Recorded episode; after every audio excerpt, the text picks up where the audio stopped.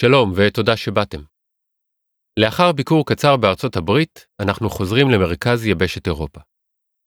הפעם לא נתמקד באדם אחד, אלא בכמה אנשים שפעלו לאורך תקופה של עשרות שנים, וייסדו את זרם המחשבה המוכר בשם האסכולה האוסטרית. האוסטרים הלבישו את הומו אקונומיקוס בתכונה אחת מרכזית, שהייתה שונה מהתכונות שהעניקו לו הכלכלנים האנגלים הקלאסיים.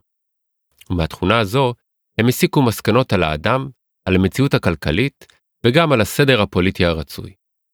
חלק מהמסקנות היו מרחיקות לכת. בפרק נשמע על כמה מן האנשים שהיוו את האסכולה האוסטרית. נראה שוב כיצד המחלוקת סביב השאלות מהי עשייה מדעית ומהו הנושא אותו הכלכלה מבקשת לחקור, מהווים את הקרקע ליצירתו המחודשת של הומו אקונומיקוס. וגם, נראה כיצד השאלות הללו כרוכות תמיד בתפיסות אידיאולוגיות. האזנה נעימה.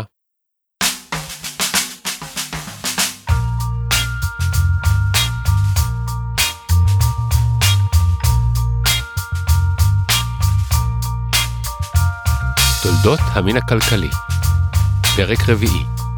יזמי כל העולם התאחדו חלק א'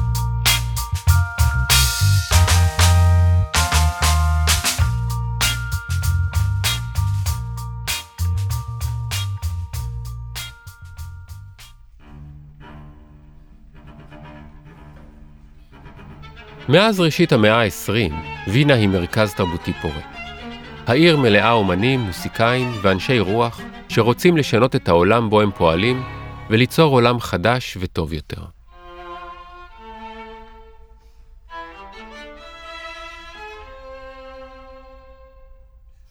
המוסיקאים ארנולד שנברג ותלמידיו וברן וברג ממציאים את המוזיקה הטונאלית. זוהי שפה מוסיקלית חדשה, שמתנערת מהמוסכמות ההרמוניות של המוסיקה המערבית. באמנות הפלסטית מפתחים האומנים שפה אומנותית חדשה המשלבת, בנוסף לשימוש בצבעים המסורתיים, גם חומרים אחרים. גוסטב קלימט, למשל, משלב בציוריו דפי זהב אמיתיים. זיגמונד פרויד מפתח את הפסיכולוגיה, מדע המבקש להבין את נפש האדם, ושבמידה רבה דוחק הצידה את הפילוסופיה ככלי החקירה העיקרי לשם כך. ובתחום האינטלקטואלי-הפילוסופי, מתפלפלים פרופסורים ותלמידיהם בשאלות על יסודות המתמטיקה ועל הקשר ההכרחי בין הלוגיקה והעולם.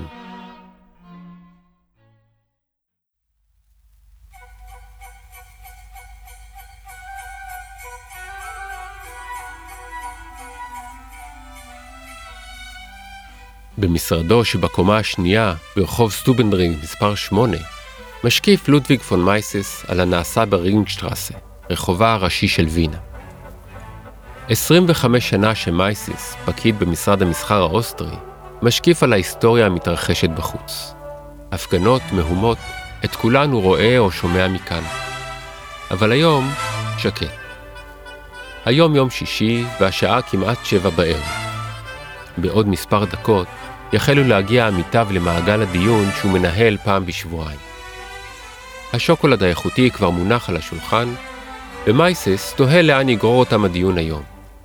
האם למאפייני מחזור העסקים?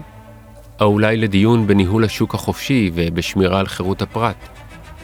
וגם, מעניין איזה שיר יביא היום הפילוסוף פיליקס קאופמן, שתמיד מפתיע בשיר אקטואלי ומצחיק שהוא מחבר לכבוד המפגש.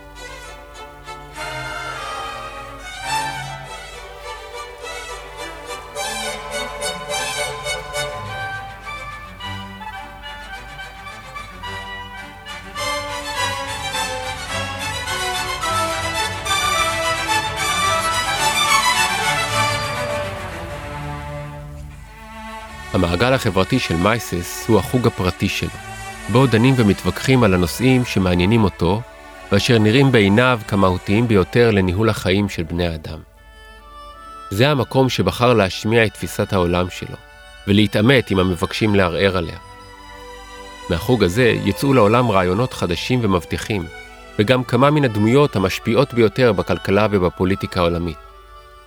אפילו זוכה פרס נובל בכלכלה אחד, יצא מהמעגל הזה, אבל עליו נדבר בהמשך.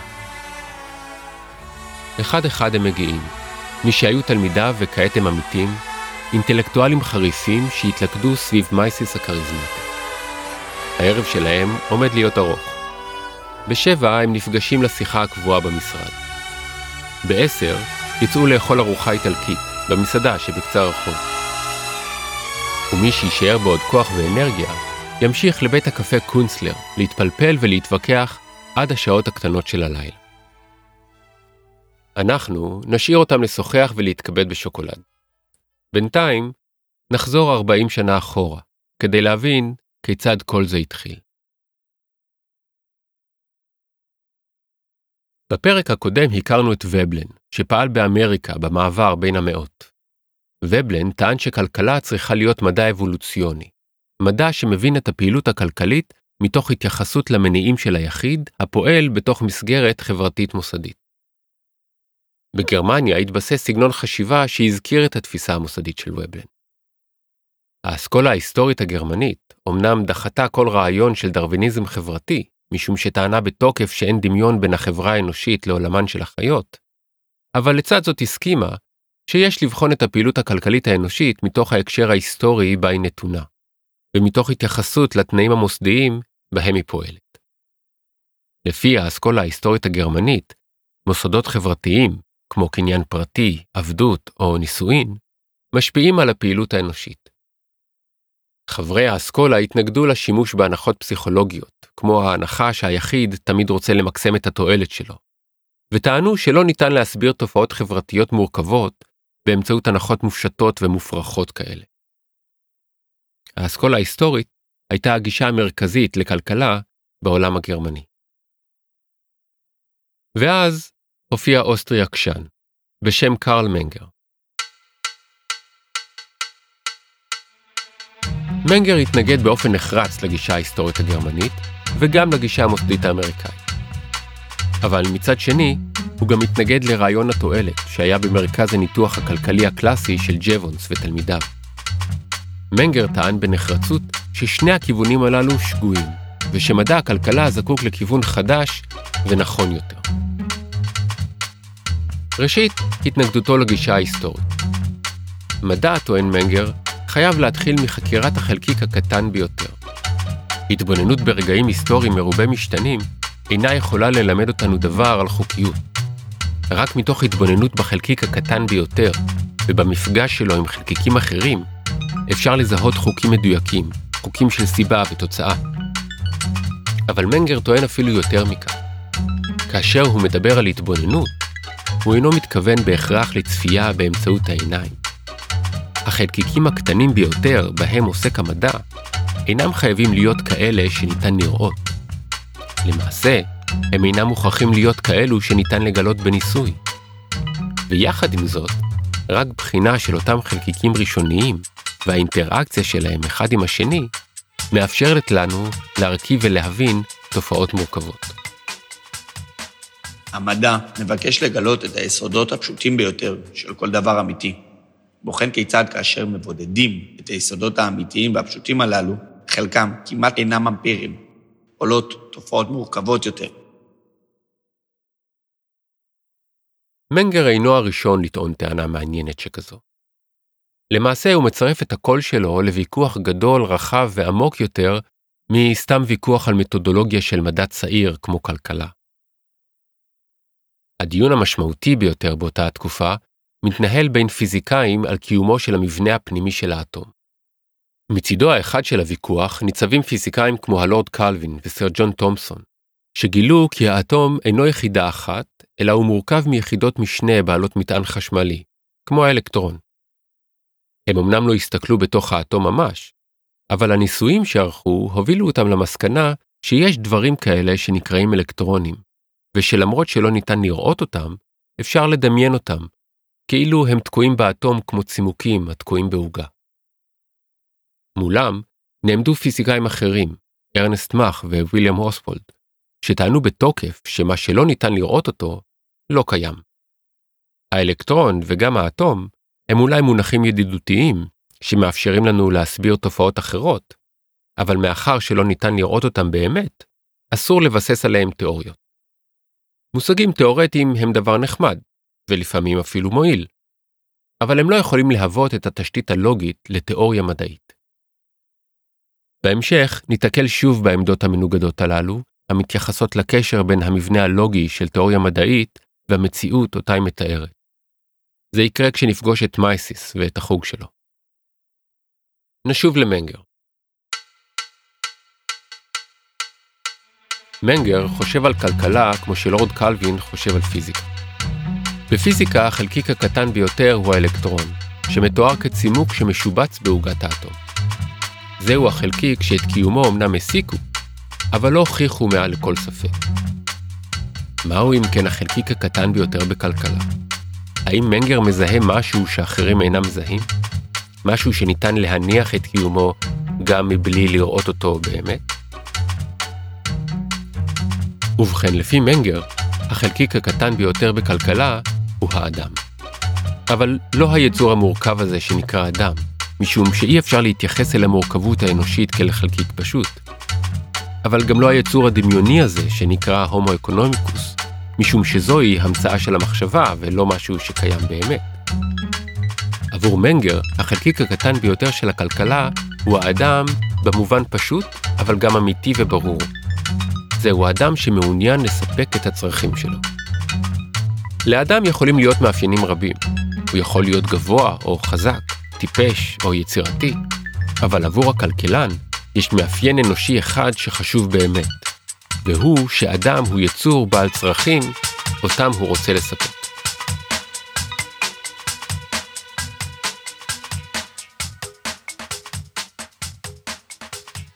כאשר מנגר מזהה את החלקיק הקטן ביותר באדם המעוניין בסיפוק צרכיו, הוא מבקר את הגישה ההיסטורית הגרמנית. האסכולה ההיסטורית בוחנת את החברה כולה, ומתייחסת אל התנאים ההיסטוריים והמוסדיים בהם היא פועלת. מנגר מתריס כנגד השיטה הזו וטוען כי בחינה כלכלית צריכה להתחיל מהיחיד ומהתכונות הייחודיות שלו, ורק לאחר מכן לבחון את הקשר שלו לעולם ואת התנאים ההיסטוריים בהם הוא פועל.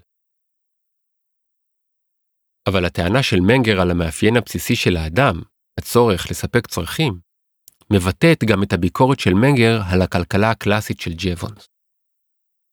על פי ג'וונס, האדם מונע תמיד מהרצון להגדיל את התועלת שלו, ולתועלת הזו יש מדד אחיד, באמצעותו ניתן להשוות בין פעולות שונות של אותו אדם, או בין פעולות של אנשים שונים. באמצעות המדד האחיד הזה, אפשר להעריך למי מבין הפעולות יש תרומה רבה יותר לתועלת, האישית, אך גם הכלל-חברתית. העמדה הזו אפשרה לג'וונס לטעון שעניים מבלים זמן רב מדי בשתייה ובהוללות, פעולות שיש בהן ערך תועלתי נמוך, וכדי למנוע מהם לפעול כך, אסור לקצר את שעות העבודה שלהם. מנגר, לעומתו, טוען טענה אחרת לגמרי. האדם המעוניין לספק את צרכיו אינו פועל מתוך חישובי תועלת אובייקטיביים, אלא מתוך חישובי הצורך שלו עצמו. הצרכים של האדם הם צרכים סובייקטיביים, המשתנים מאדם לאדם וממקום למקום. לכן, ערכם של הדברים או של פעולות אינו תלוי בחשבון תועלתני או במוסכמה חברתית, אלא במידה בה הדבר נחוץ לאדם. מי שמעניק את הערך לפעולה או לחפצים, הוא האדם המכריע האם פעולה או דבר מספקים צורך שיש לו. העצים ביער, אומר מנגר, הם חסרי ערך כשלעצמם. הערך שלהם מופיע כאשר בני האדם זקוקים להם כחומר בעירה או אנרגיה. וגם אז, עבור בעלי בית קטן שדורש הסקה מועטה, העצים הם בעלי ערך נמוך לעומת הערך שלהם עבור בעל חברת הרכבות. הערך של הדבר בו חושק האדם אינו מצוי בדבר עצמו, אלא תלוי בעוצמה בה חושק בו האדם. ערך הוא עניין סובייקטיבי. הוא תלוי בשאיפות של האדם, ברצונות שלו, בצרכים שלו. אבל לא פחות מכך, הוא תלוי במידה בה האדם סבור שהדבר אותו הוא רוצה, אכן יספק את הצורך שלו. במילים אחרות, הערך שמעניק האדם לעולם סביבו תלוי בידע שיש לאדם על העולם, ובאופן שבו הוא מבין אותו. הערך אינו טבוע בסחורות, הוא אינו תכונות שלהם, אלא הוא החשיבות שאנו מייחסים תחילה לסיפוק צרכינו, כלומר לחיינו ולרווחתנו. וכתוצאה מכך מעבירים לסחורות כגורמים הבלעדיים לסיפוק הצרכים שלנו. הערך של כל מוצר תלוי קודם כל במה שהאדם יודע על עצמו ועל המוצר. הוא תלוי במה שהוא מרגיש שהוא צריך או רוצה, במה שהוא מאמין או יודע שיספק את הצורך הזה. אם אדם יודע שהוא רעב ושתפוח יכול להשביע אותו, לתפוח יש ערך. אבל אם אדם רעב ניצב באמצע היער, לעצים סביבו אין ערך עבורו. ערך הוא השיפוט שמעניקים אנשים לאחר חישוב כלכלי, בנוגע לחישוב הסחורה העומדת לרשותם לשמירה על חייהם ולרווחתם. מכאן שהערך אינו קיים מחוץ לתודעה של אנשים. מנגר מציע התבוננות חדשה על הכלכלה. אי אפשר להבין כלכלה מהתבוננות בתנאים ההיסטוריים או המוסדיים. אבל גם אי אפשר להבין אותה מתוך התבוננות ביצורים דמיוניים כמו אדם המונע מהרצון להגדיל את התועלת. משום שאנחנו לא יודעים מהי התועלת שלו ואם יש בכלל כזה דבר. הכלכלה מבוססת על הכרה אמיתית אחת, והיא שהאדם הוא החלקיק הקטן ביותר המניע את התהליכים הכלכליים, משום שהוא תמיד רוצה לשפר את מצבו. כאשר אנשים מנסים להשיג את הדבר שהם צריכים, הם מעניקים לדברים או לפעולות ערך. וכך, כל דבר יכול להפוך לטובין, לדבר הנסחר בשוק. אם יש מישהו שרוצה משהו, לדבר יש ערך עבורו, ולכן הוא יהיה מוכן לקנות אותו. תפוח, לדוגמה, הוא אדום, ומתוק, ומבריק. אבל אם לא היה משביע ומזין, לא היה לו ערך כלכלי. אבל הרעיון של מנגר אינו רק מתודולוגי, הוא גם נורמטיבי, משום שמנגר משיב לאדם תכונה שנלקחה ממנו על ידי ג'וונס ועל ידי האסכולה ההיסטורית. הרצון החופשי וחופש הפעולה. אם האדם הוא זה שמחליט מה בעל ערך ומה לא, הרי שהוא צריך להיות חופשי לערוך את שיקול הדעת הזה ולפעול באופן חופשי כדי לספק את צרכיו.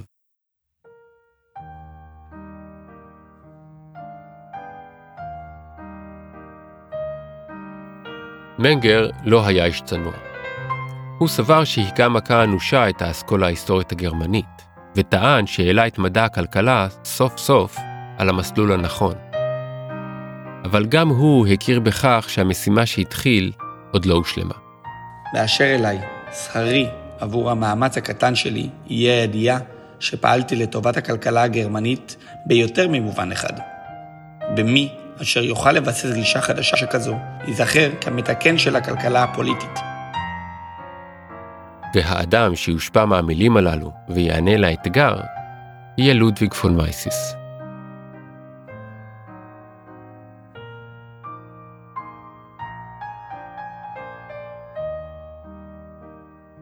בשנת 1903, 20 שנים לאחר שמפרסם מנגר את ספרו הראשון, לודוויג פון מייסיס הוא סטודנט למשפטים ומדעי המדינה באוניברסיטת וינה. הוא גאה להיות גרמני, אזרח הקיסרות האוסטרית. הוא חוזר ללימודיו לאחר שנת שירות בצבא האוסטרי, פטריוט גאה, המבקש לתרום ממרצו לשירות המדינה. באותה השנה בדיוק יוצא קרל מנגר לפנסיה, לאחר 20 שנים בראש המחלקה לכלכלה. מייסיס כבר לא יפגוש אותו, לא כסטודנט ולא כבוגר. אבל ב Christmas של אותה שנה, 1903, הוא נתקל בספר של מנגר על יסודות הכלכלה וקורא אותו בהתלהבות. ספר של מנגר משנה את כל מה שהוא חושב, יודע ומבין על מדע ועל העולם. שנים אחר כך יספר שהקריאה בספר הזה היא שהפכה אותו לכלכלן. אבל לפני שזה יקרה, עוברות להן עוד כמה שנים ומלחמה עולמית אחת.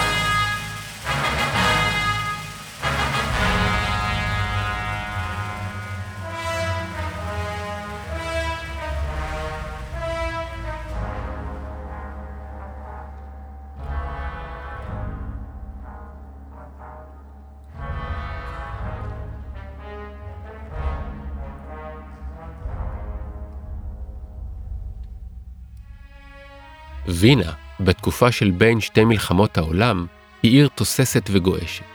היא חיה מוסיקה, אומנות ותיאטרון, נושמת פסיכולוגיה, פילוסופיה ומדעים. אומנים ואינטלקטואלים ממלאים את בתי הקפה המפורסמים שלה, מדברים, שותים, מתווכחים ואוכלים. היו כאלה שבית הקפה הקבוע שלהם היווה להם בית שני, ואולי אפילו בית ראשון, והם נהגו לקבל בו את הדואר ואת הכביסה הנקייה. אבל הדיונים המהותיים והרציניים באמת נערכים מחוץ לבתי הקפה, בבתים הפרטיים או במשרדים. שם מתארגנים מעגלים או חוגים, אירועים חברתיים שהפגישו אינטלקטואלים ואנשי רוח שנהנו לדון ולהתווכח זה עם זה. בדרך כלל, התרכזו החוגים הללו סביב דמות אחת או כמה דמויות מרכזיות, ועסקו בנושאים מהותיים ועקרוניים שעניינו את כל המשתתפים בהם. בחוג המתמטי שוחחו על הבסיס הלוגי של המתמטיקה. מכאן יצאו מתמטיקאים מפורסמים כמו קורט גדל ואוסקר מורגנשטיין. המתמטיקה של מורגנשטיין תשנה את מדע הכלכלה בעוד מספר שנים. בחוג המרקסיסטי עסקו בדרכים ליישומם של רעיונות מרקסיסטיים במאה ה-20. החוג המפורסם ביותר היה ככל הנראה החוג שכונה החוג הבינאי, שקיבץ אליו כמה מהפילוסופים החשובים ביותר של המאה ה-20. הנושא העיקרי שהעסיק את משתתפי החוג הזה היה פיתוח ושיפוץ הפילוסופיה כמערכת לוגית שיכולה לעמוד בבסיס התאורטי של כל מדע. בחוג הבינאי השתתפו הפילוסופים רודולף קרנפ, אוטו נוירט ושוב קורט גדל. גם מן החוג הזה תצא רוח חדשה שתשנה את פניהם של המדעים בשנים הבאות, ובכלל זה גם של מדע הכלכלה. בין החוגים הללו, כפי שניתן לתאר, הייתה הפריה הדדית, אבל גם תחרות ואיבה. אנשים ורעיונות עברו מחוג לחוג, לעתים כאורחים, לפעמים כמרגלים, וכל חוג השתדל להוכיח את ייחודיותו ועליונותו על פני המעגלים האחרים. יחסים מתוחים שכאלה התקיימו בין החוג הבינאי לחוג של מייסיס, אותו הכרנו בתחילת הפרק. אחד מהמשתתפים הקבועים בחוג הבינאי היה אחיו הצעיר של לודוויג פון מייסיס, המתמטיקאי ריצ'רד פון מייסיס. ריצ'רד נחשב תמיד לאח הטוב והמצליח מבין השניים. הוא סיים את לימודיו בהצטיינות, ומיד התקבל למשרה אקדמית מבטיחה. בגיל 26 כבר היה פרופסור למתמטיקה באוניברסיטת שרסטבורג, בעוד אחיו הבכור לודוויג, למרות התואר האקדמי ושנת השירות בצבא, עבד כמזכיר במשרד עורכי דין, ולאחר מכן כפקיד במשרד ממשלתי. בין האחים שררה איבה, הם לא החליפו ביניהם מילה, לא בעל פה ולא בכתב. משתתף אחר בחוג הבינאי היה הפילוסוף אוטו נוירט. מייסיס הכיר אותו בסמינר שלקחו יחד באוניברסיטה. נוירט היה סוציאליסט נלהב, ובשלב מסוים היה המנהל של המשרד לתכנון הכלכלה של הממשלה הבווארית. אבל הוא היה גם אדם קולני מאוד. מייסיס קרא לו פנאט, וטען שאינו מבין דבר בכלכלה. משתתף נוסף בחוג הווינאי היה פליקס קאופמן, שהיה גם משתתף קבוע בחוג של מייסיס. המידע שהביא איתו קאופמן, כמו גם המתחים שנוצרו סביב החברות הכפולה שלו בשני המעגלים, יצרו מתח ותחושת עוינות.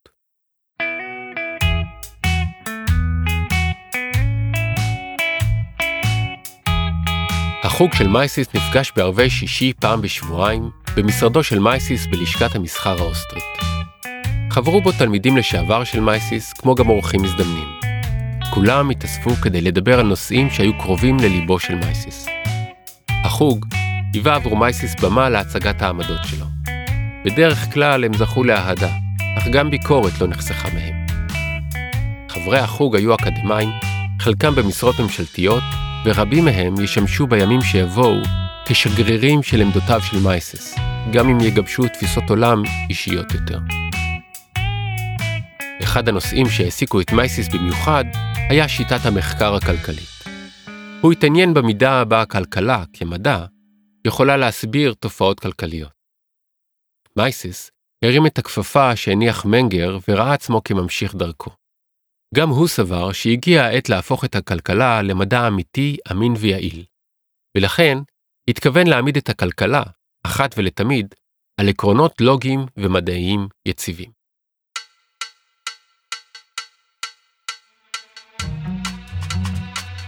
כפי שראינו, מנגר התנגד בתוקף לשתי מגמות חזקות במחקר המדעי. האחת הייתה להתייחס אל הכלכלה כאל מדע היסטורי תרבותי. מנגר הדף בכוח את הניסיונות של האסכולה ההיסטורית הגרמנית לבסס את הכלכלה כענף מדעי בעל אופי היסטורי תרבותי מוסדי. הוא טען שכלכלה אינה מדע היסטורי, אלא מדע מדויק, שצריכה להתחיל את המחקר שלה מן החלקיק הקטן ביותר. המגמה השנייה אליה התנגד מנגר הייתה היחס של חלק מהפיזיקאים לחלקיק הקטן ביותר. במיוחד התנגד לטענה של ארנסט מאך ווילהלם אוסוולד, שבתיאוריה מדעית אין משמעות למושגים תאורטיים ופשטים. לפי העמדה שלהם, מושגים תאורטיים, שאין להם ביסוס אמפירי, אינם יכולים להוות בסיס להבנה מדעית. מנגר טען לעומתם, שמושגים תאורטיים דווקא יכולים להוות תשתית יציבה למדע. מושגים שאינם מבוססים על מידע חושי, טובים לא פחות ממושגים אמפיריים. מייסיס מאמץ את שתי העמדות הללו של מנגר ותומך בהן באמצעות שני נימוקים עיקריים.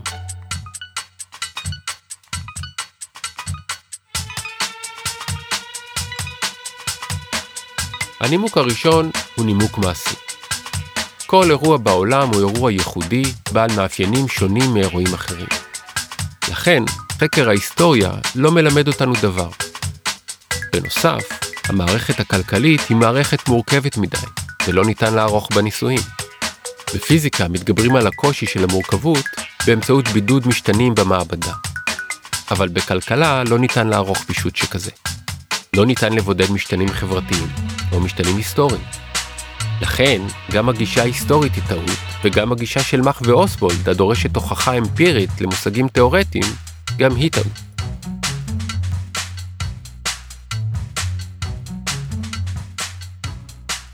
לעומת הנימוק המעשי, הנימוק השני הוא נימוק עקרוני. מייסיס טען שמאך ואוסוולד טועים לא רק מבחינה מעשית, אלא גם מבחינה עקרונית. אנחנו יכולים לדעת דברים גם אם אין לנו עדות אמפירית קודמת להם. מייסיס מאמץ כאן את עמדתו של פילוסוף גרמני אחר, עמנואל קאנט, שטען כי האדם יכול לדעת דברים באופן ודאי, למרות שאינם נובעים מהחוויות שלו בעולם הממשי. קאנט קרא לידע כזה ידע אנליטי, ידע שקודם לניסיון החושי. הידע הזה הוא ממשי לא פחות, ואולי אפילו יותר, מהידע החושי, והוא מתאפשר בזכות המבנה הלוגי של התפיסה האנושית. האדם יכול לדעת את העולם שבחוץ, את עולם התופעות החושיות, רק באמצעות המסגרת הלוגית הבסיסית הנתונה לו מלכתחילה. או במילים אחרות, רק באמצעות הידע האנליטי שלו. את העמדה הזו ניסח מייסיס כך. המוח האנושי אינו לוח ריק עליו נחתרטת ההיסטוריה של אירועים חיצוניים, הוא מצויד בכלים לתפיסת המציאות. האדם סיגל לעצמו את הכלים האלו, כלומר את המבנה הלוגי של התודעה שלו, במהלך ההתפתחות האבולוציונית שלו מהמבע עד למצבו הנוכחי. אבל הכלים האלה קודמים לוגית לכל חוויה או התנסות. אבל שני הנימוקים הללו, משכנעים ככל שיהיו, מעמידים את מייסיס בפני בעיה חדשה. הנימוק המעשי שהציג נגד הגישה ההיסטורית, בו טען שלא ניתן לערוך ניסויים בכלכלה, מחזיר אותו לנקודת ההתחלה של מיל.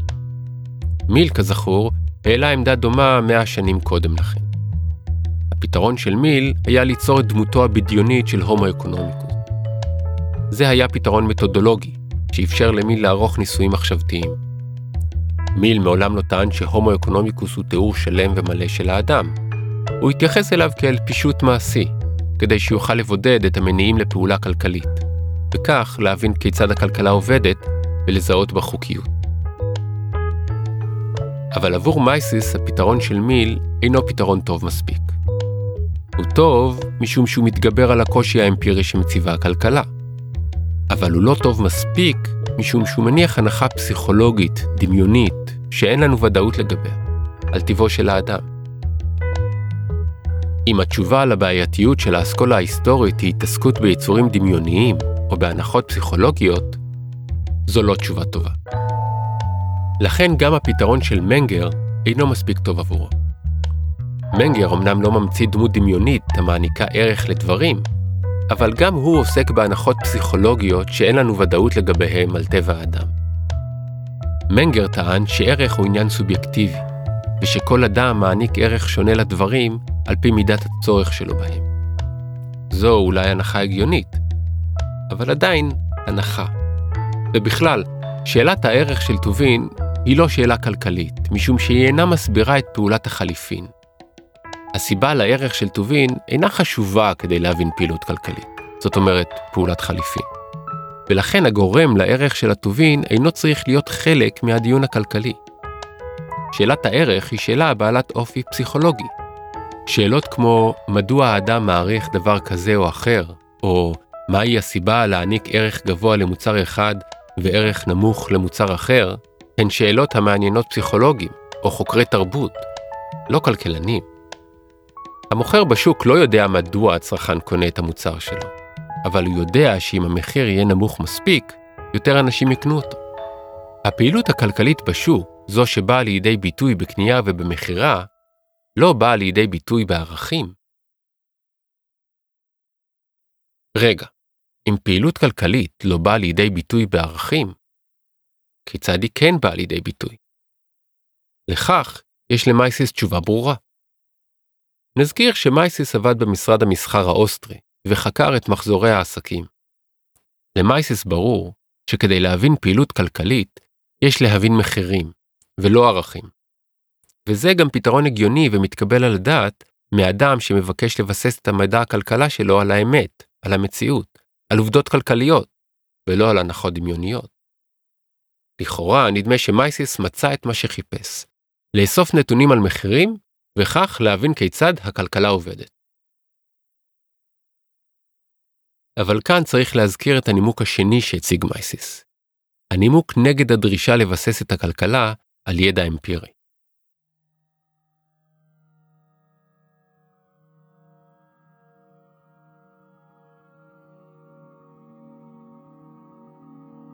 מחירים של מוצרים הם תופעה היסטורית, נכונה למקום ולזמן. מחירים משתנים כל הזמן ומושפעים מגורמים שונים ומגוונים. הנימוק של מייסיס נגד ידע אמפירי מעמיד אותו בפני הצורך לבסס את הכלכלה על ידע אחר, על ידע אנליטי. מייסיס ניצב בפני אתגר לא פשוט. הוא צריך למצוא את החלקיק הראשוני עליו יכול מדע הכלכלה להתבסס, ועליו לדעת את החלקיק הזה באופן ודאי, לא להמציא, וגם לא להניח.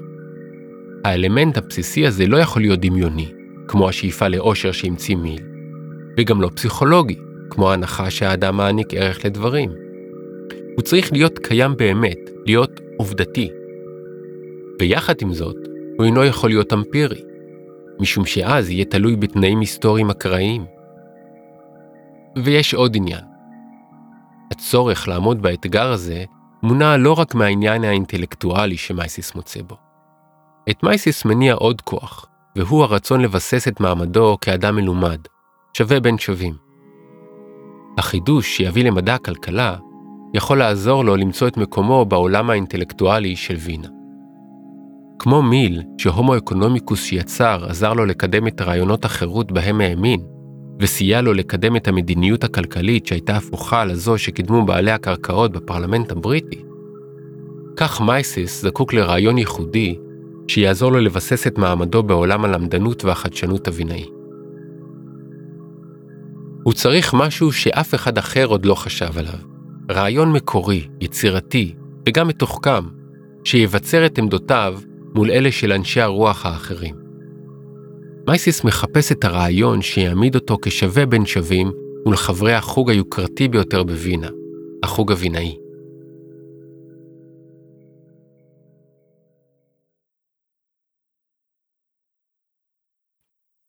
מה יעשה מייסיס? האם יצליח למצוא את קולו הייחודי? האם יצליח לבסס את מעמדו האינטלקטואלי מול החוג הווינאי? ומה יהיו התכונות החדשות שיעניק להומו אקונומיקוס? על כל אלה בחלק השני של הפרק.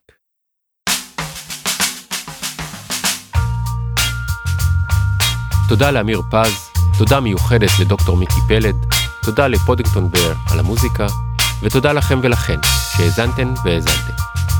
אתם מוזמנות ומוזמנים לעקוב אחר דף הפייסבוק של התוכנית, לשאול, להעיר, לבקש, ולמצוא כישורים והפתעות נוספות שלא היה להם מקום כאן. להשתמע.